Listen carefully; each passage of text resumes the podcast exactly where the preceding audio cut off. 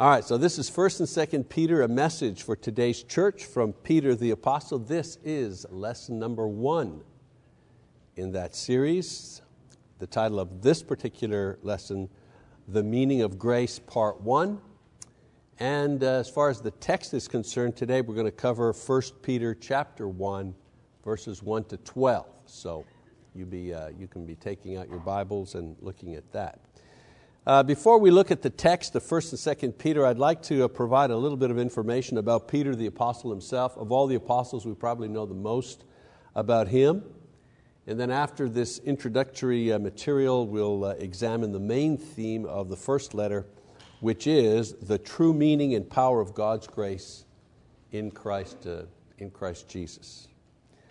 So uh, Peter is unique actually uh, among the apostles because he had a diverse life for a man of humble origins. Uh, there were four important phases to his life. The first was Peter as the successful fisherman. He lived in Capernaum, where Jesus also lived as an adult. We know that from Mark 1:21. He and his brother Andrew had a fishing business together. He was married, he had children. Uh, we know this because he served as an elder. 1 Peter 5:1.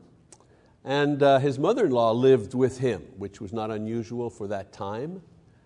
Uh, families uh, lived uh, together, extended families. Also, uh, he was, he was uh, Peter the successful fisherman. He was Peter the disciple of Jesus. Peter knew Jesus because they lived in the same town and was introduced by his brother Andrew to Jesus uh, and his brother Andrew was a disciple of John the Baptist, so there, there are the connections. His brother is a disciple of John the Baptist. John the Baptist leaves, uh, leads Andrew to Jesus. Andrew brings his brother, you know, it's all connected. Um, Peter had both uh, high and low moments in his, um, uh, uh, in his um, life as a disciple of Jesus. Um, he uh, observed miracles, he performed miracles, that's a pretty high point. He was present at the transfiguration of Jesus. That's a pretty remarkable experience. He saw, uh, unfortunately, the death of Jesus, but was a witness also to his resurrection. Again, a pretty high point in his life as a disciple. But he had low points as well. He was reprimanded by Jesus uh, for suggesting even that Jesus avoid the cross. You know, that's, you know, get thee behind me, Satan. That, that was a pretty tough, uh, pretty tough rebu- uh, rebuke for Peter. Uh, we know also that he denied knowing Jesus, you know, the betrayal, three times he denied knowing Jesus. Interesting that all four evangelists mention Peter's denial of Jesus. All four of them record that particular uh, event, a very low point in his life. Uh, so you've got Peter, the successful fisherman, disciple of Jesus. He was also a church leader. Paul says that along with James and John, Peter was a pillar or leader in the early church. He was the first to preach the gospel, Acts chapter 2, uh, and preach the gospel to many of the people who had you know, actually been complicit in Jesus' crucifixion. And so, you know, Peter preached the gospel to them. First time, he stood up to the Jewish leaders who threatened him in order to be quiet. And he didn't, uh, you know, he didn't back down, Acts 3 and 4. He also stood up to those in the church who wanted to keep the Gentiles out of the church, Acts chapter 15. So uh, you, you see him in his role as church leader um, af- uh, after the departure of Christ. And then Peter as the author.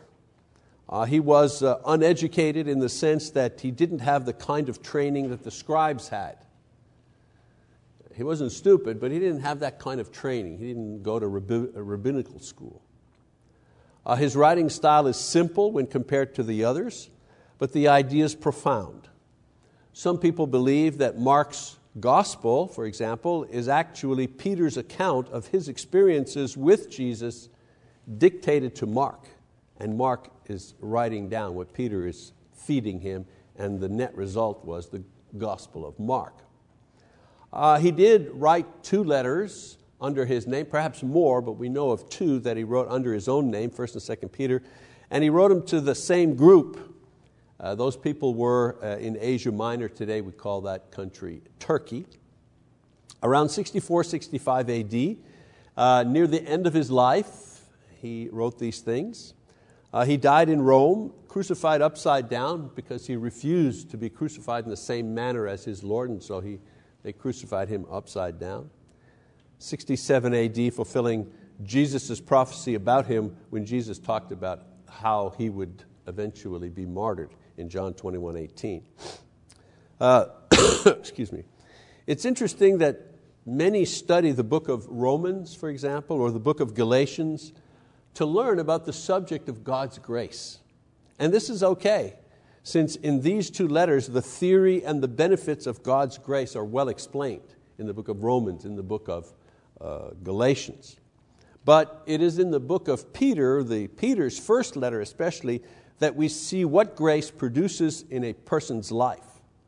A life like Peter's, that is a mixture of good and bad, success and failure. You know, your life, my life. You know. In Peter's writings, we find how grace affects the ordinary person. That's my point. So, hopefully, by the end of our uh, study, uh, we will have a greater understanding not only of what God's grace means, you know, unmerited favor and so on and so forth, the definition of grace, but we're going to actually see what it produces in a person's life. But before we do that, we need to first deal with some incorrect and inaccurate ideas of grace that a lot of people believe, unfortunately. So we start with what grace is not what it isn't. And when we mention the word grace to people, many times it conjures up different things to them. Some of the things uh, that they say or think about the subject of grace are just not biblical. For example, some people see grace as a form of liberalism. You know, some think that grace means that you can do what you want to do because as a saved person, God will not let you be lost and because you're under grace. You know, you're under grace. You do what you want. Of course, this is unbiblical because Paul in Romans 6:1 says, Shall we continue in sin that grace may increase? May it never be. So Paul says that grace is not an excuse to continue sinning without guilt or consequence. Don't use grace as an excuse to just keep on doing what you're doing. So those who are under grace are not free to continue to sin. Because the Bible says the wages of sin is death, or the wage of sin is death. Romans 6:23. So grace is, is not liberalism. Some people think that grace is permissiveness. People who believe that grace means that when it comes to you, God's child, God doesn't care about sin. He's blind to your sin because of grace. In other words, grace, uh, with this mindset, uh, makes God into some sort of indulgent grandfather who says, oh, boys will be boys, you know. Human beings are weak. He's a tolerant God. But the Bible says, see, that's the problem. You know, when you hold up that idea and then you hold it up against the Bible, and uh, you've got to go with what the Bible says. The Bible says, For we must all appear before the judgment seat of Christ, that each one may be recompensed for his deeds in the body according to what he has done, whether good or bad. 2 Corinthians 5.10. Does that sound like a permissive God to you? Doesn't sound like a permissive God to me. So grace does not mean that God ignores or indulges, indulges our sins. Not a single one. I knew a fellow once who was a, you know, a very pretty devout Christian, but he was a smoker. And, uh, and we talked about that, and, and I asked him about that, uh, and, and he said that God permitted him this vice because he was under a lot of pressure. I figure, you know, whatever, whatever, whatever works for you, you know, but that, that's how he justified it. You know, I mean, God is gracious to me. He, he, he lets it slide, he lets this thing slide you know, because I'm under a lot of pressure. I got a lot of work, and this is the thing that helps me, you know, helps me get through, relaxes me. You know, of course, it, also poisons you, uh, gives you cancer, and so on and so forth. But you know, why quibble? Uh, number three, What grace is not? It's not worldliness. Again, some people think that grace is a, a special permission that they have from God to simply remain in the world. By grace, they're going to heaven. So in the meantime, they can just be part of this world till it's time to go. In other words, no effort at holy living, no effort at spiritual growth, no effort at building the kingdom. These are the people who just you know, clock in, clock in, clock out, you know, church wise, prayer wise. But the Bible clearly indicates that those who are saved by grace are also transformed by that grace into something different. And we'll, that, that's what Peter really talks about in his epistle. Paul the Apostle says that Christians produce spiritual fruit, love and joy and patience and kindness and faithfulness, as well as self control, so on and so forth. So, grace does not excuse us from living a holy and pure and fruitful and faithful life. It actually promotes it and permits it in our life. And then the other one I like is uh, premeditation. Well, I, when I say I like, the worst and most dangerous misconception about grace is that you can play around with it and use it to your advantage. Very dangerous. The most dangerous game in the spiritual world is presuming on God's grace. In other words, thinking you can sin now and enjoy that because later on God's grace will cover your tracks, and actually having that mindset. You know, grace is not something that we use to enjoy sinfulness. When we do this, we don't realize that the net effect of this type of thinking is that it hardens our conscience to the point where we can't repent. We don't even know how anymore. This is what the Hebrew writer is talking about in Hebrews 6, you know, uh, verses 4 to 8, where he ends up and he says, Where we cannot be renewed again to repentance. He's talking about hardening of the heart, people that play around with with grace. So, liberalism and permissiveness and worldliness and premeditation, these are some of the things that grace is not. So let look at, let's look at Peter's epistle, and after reviewing his introduction, we're going to see the first thing that grace really is. So let's first of all read verse 1, 1 Peter 1. Peter, an apostle of Jesus Christ, to those who reside as aliens scattered through Pontus, Galatia, Cappadocia, Asia, Bithynia, who are, who are chosen.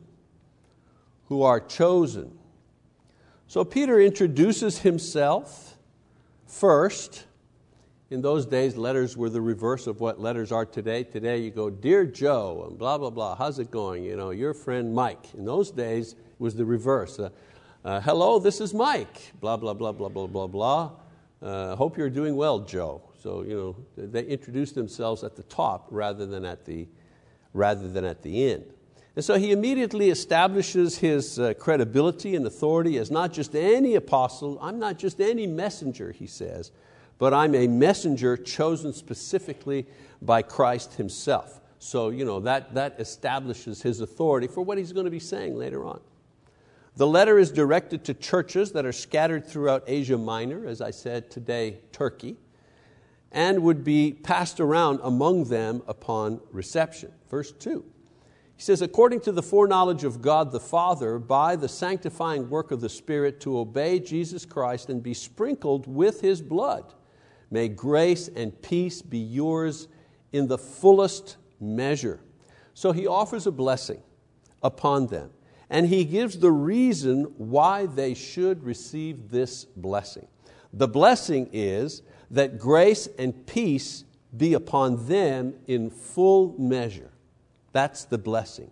Now, the reason for them to have access to this is fourfold, and, and I'll give it to you in reverse order, okay? Four reasons. Four reasons why they should receive the, this blessing uh, uh, completely.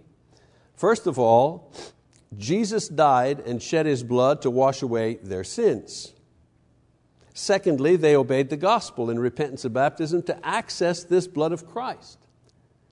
Thirdly, the Holy Spirit has filled them and continues to work in them. And fourthly, God knew from the beginning that all those who would accept Jesus would have these blessings. That's why they, that's why they uh, should enjoy this blessing of grace and peace to its fullest measure because of all these reasons. Jesus obtained it for him. They obeyed the gospel. The Spirit's inside of them. God knew that He would be blessing them. For all those reasons, they should enjoy that blessing. And interesting that he links the death of Christ to the sprinkling, sprinkling of blood of the sacrifice by the high priest, right? Have a branch of hyssop and, and the blood of the animal, and everything would be sprinkled with blood.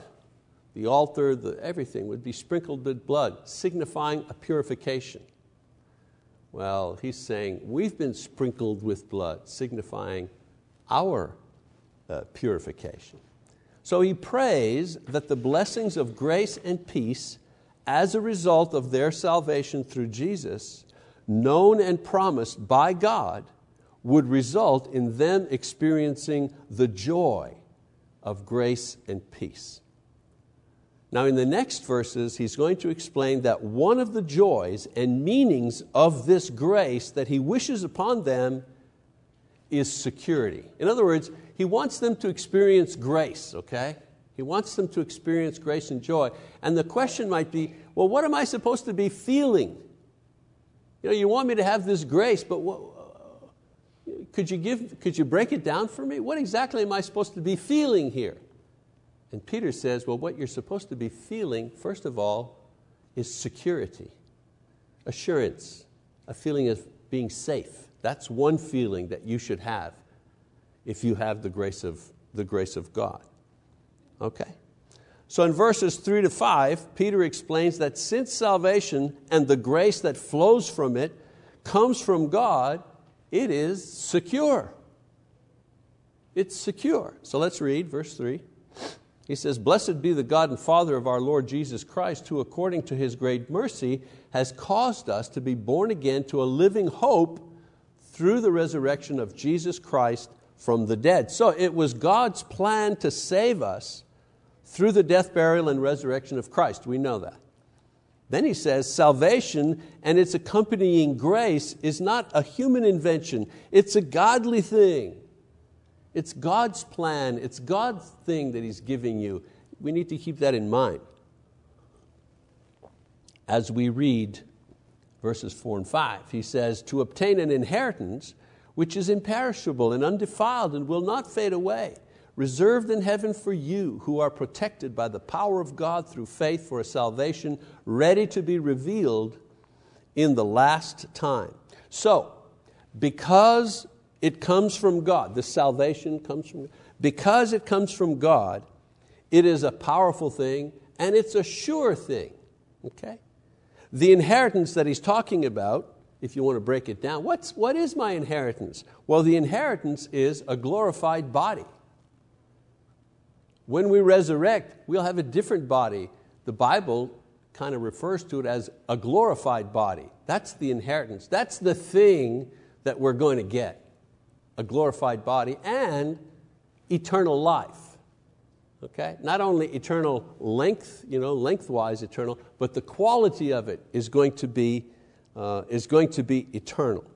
This gift, right, glorified body, eternal life, this gift given through grace, meaning because of God's favor, this gift is sure and will not be destroyed, unlike a material inheritance. A man or a woman, or a man and a woman, they work all their lives and they work hard and they build up a business and they make a lot of money and so on and so forth, millionaires and they pass and they leave all of their money and all of the business and uh, everything you know, they leave to their children.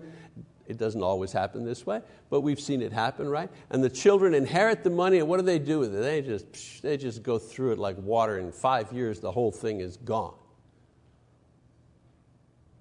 Well, Peter is saying here this inheritance, this glorified body thing, and this eternal life thing, this is an absolute sure thing. This will not decay. Not only is it sure, but the quality of it is such that it can never be destroyed. And this thing that you're waiting for will be revealed when? Well, at the resurrection when Jesus returns. Okay, so now he says, I want you to really you know, get a full measure of this grace and peace. And you say back, well, what am I supposed to be feeling? Well, one of the feelings you're supposed to be feeling is security. Security for what? Well, security in the knowledge that the thing that you're going to get, your glorified body, your eternal life, is a sure thing. It will never be destroyed, and it's there waiting for you when Jesus returns. Why? Because God is the one who's giving it to you, that's why. So we go, verse 6. He says, In this you greatly rejoice, right? Now that you understand what I've just explained to you, he says, In this you greatly rejoice. Even though now for a little while, if necessary, you have been distressed by various trials, so that the proof of your faith, being more precious than gold, which is perishable, even though tested by fire, may be found to result in praise and glory and honor at the revelation of Jesus Christ. And though you have not seen Him, you love Him. And though you do not see Him now, but believe in Him, you greatly rejoice with joy inexpressible and full of glory, obtaining as the outcome of your faith the salvation of your souls. So, this sure gift is the cause of rejoicing and uh, also the cause of your happy anticipation. You ever see a little kid, their birthday party's on Saturday and it's Monday? Oh, my party is Saturday. And on Tuesday morning, Mommy, my party is on Saturday. Wednesday morning, Mommy, when's my party? Oh, it's Saturday. You know what I'm saying? Happy anticipation. Well, he's saying, you know, uh, this sure gift is the cause of rejoicing and happy anticipation. However, he says, in the meantime, there may be suffering involved while you wait for it and remaining faithful while you wait for this gift of grace does several things. First, it confirms the genuineness of your faith.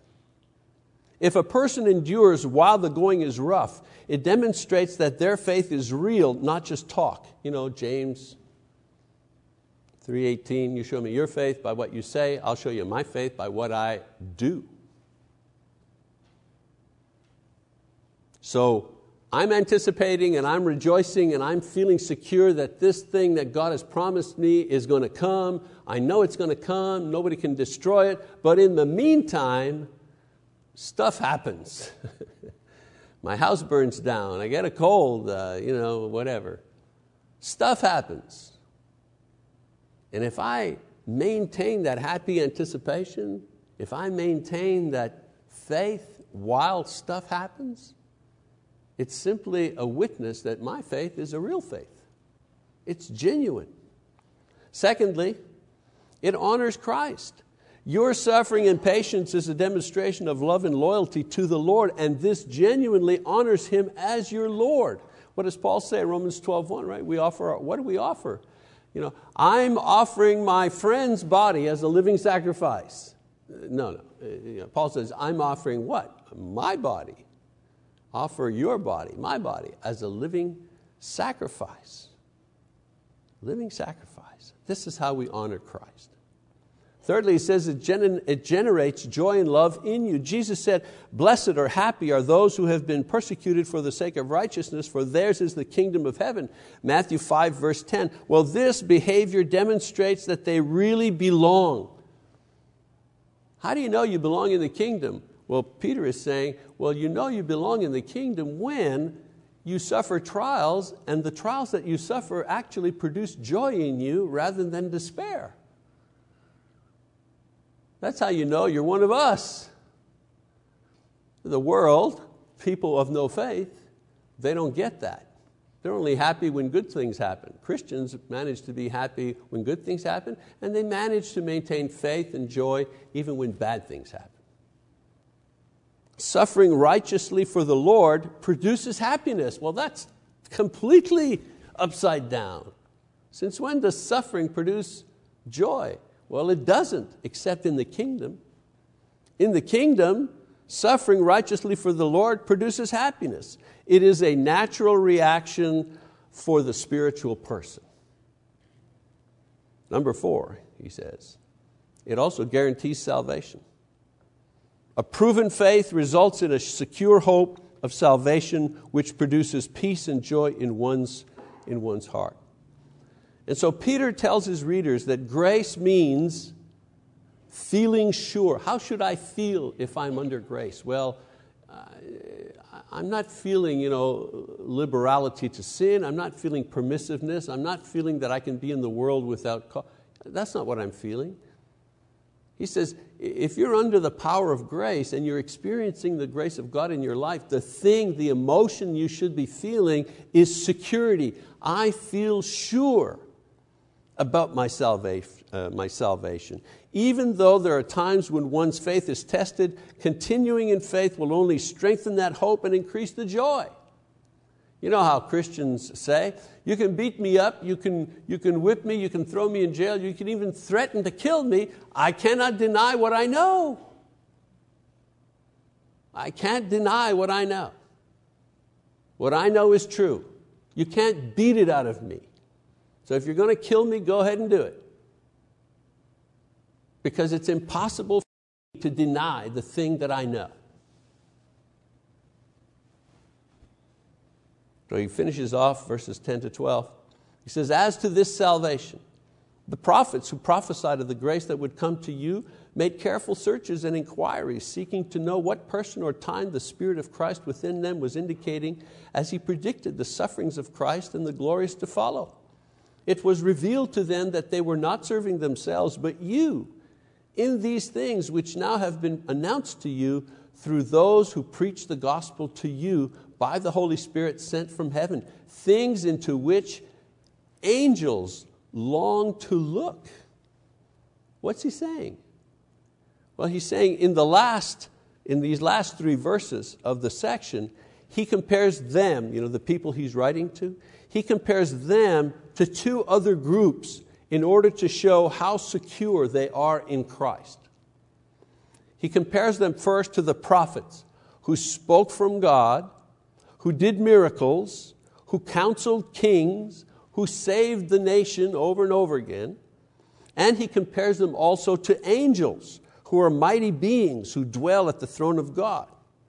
And his point is this both these groups, the prophets and the angels, both these groups did not receive the revelation about God's gracious plan to save men through faith in Jesus Christ and give them glorious bodies and allow them to live forever with Christ in heaven. This thing that you have that is sure, the glorified body, the eternal life, neither the prophets nor the angels were allowed to know this thing. All they knew is that whatever they were doing, they were serving someone in the future, and you are the ones, you are the ones that they were, that they were serving. So even though they were mighty servants who searched for the answers, all they knew was that God's plan was to serve people in the future. And you know what? You ever wonder, where am I in the Bible? This is where you and me, this is where we are in the Bible.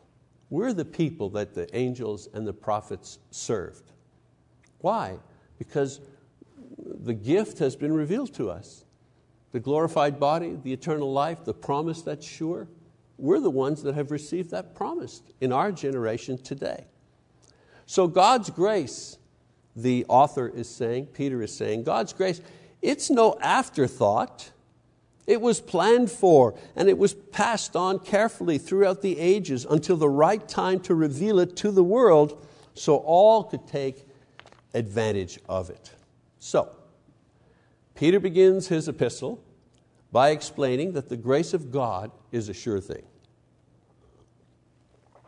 And when we think of His grace, in other words, His favor towards us, we can you know, the thing that we ought to be feeling and experiencing is security. Grace equals security because, one, it comes from God. When a promise of blessing comes directly from God, you can be absolutely sure. That's security. That's security. You know, when I was a kid, my, my, uh, my mom and dad said if, if, you, uh, if you get you know, A's and spelling and so on and so. We'll buy you a bike. We'll buy you a bicycle. Well, you know what? I didn't have the bike, but it's like I had it already. I was already you know, thinking of the streamers. Remember the streamers you'd put in the handlebars? You know, I was already thinking of the streamers, and I was always thinking I'm going to put a bell on it, maybe go crazy and put one of those electronic buzzers, you know what I'm saying? Remember you used to put batteries in I mean, it's like I had it already. That's when your mom and dad promises to do something, I mean, it's like a sure thing. And then when the day came, and much to their surprise, I did get A's and everything. They tried to talk me out of getting the bike and tried to buy me off with money. No, because they, you know, because they were afraid, you know, oh, a bike, he's going to be out in the street, he might get hurt, and blah, blah, blah. You know, oh no, I wasn't having none of it. You said you're getting a bike, I want a bike. And they got me a bike. With God, there's no last minute wavering, there's no change of plans with Him. If He's promised us this thing, we can be absolutely sure uh, that it will happen. Secondly, this promise grows stronger, this confidence grows stronger with adversity. The promise of grace itself cannot be diminished by trials. The harder you struggle to remain faithful, the more it produces in terms of joy and hope and security. It's really it's the reverse of how things work in the world. Thirdly, this promise has lasted throughout the ages. Long ago, angels and prophets handed it down and passed it to us, and we receive it today. And the grace of God in forgiving us and granting us eternal life is as fresh and motivating as it was 4,000 years ago when God announced it to Abraham. We're still motivated by it. Grace means security security in God's uh, desire and His ability to fulfill His promise to bless us now and to save us forever. So we sometimes, you know, we sometimes doubt, or we're afraid of the past, or we're afraid of the future, but God's grace has wiped away the past with Jesus' blood. And God has guaranteed us the future with Jesus' resurrection. You know, some people say, well, we need to live in the moment. We need, we need to live in the now. And, and, and people don't know how to do that. How do I live in the now? How do I get there psychologically or spiritually? Well, the way you get there is you recognize that your past has been taken care of by the blood of Christ on the cross, and your future has been taken care of by His resurrection. That's why you don't have to worry about the past catching up to you and you don't have to worry about the future not being what it was promised because Jesus rose from the dead. So if I'm not concerned about the past and I'm not worried about the future, I can live in the, I can live in the now. Well, in the weeks to come, we'll continue with other meanings of grace, but for now, we're going to remain with the idea of security. If you have received the grace of God through Christ, you can be absolutely sure of your eternal salvation. Do not be afraid to go through whatever trials you need to in order to remain faithful. It will be worth it. Remember what I said many times Jesus' promise. It won't be easy, but it'll be worth it. And that's our first lesson in 1st and 2nd Peter. Thank you for your attention.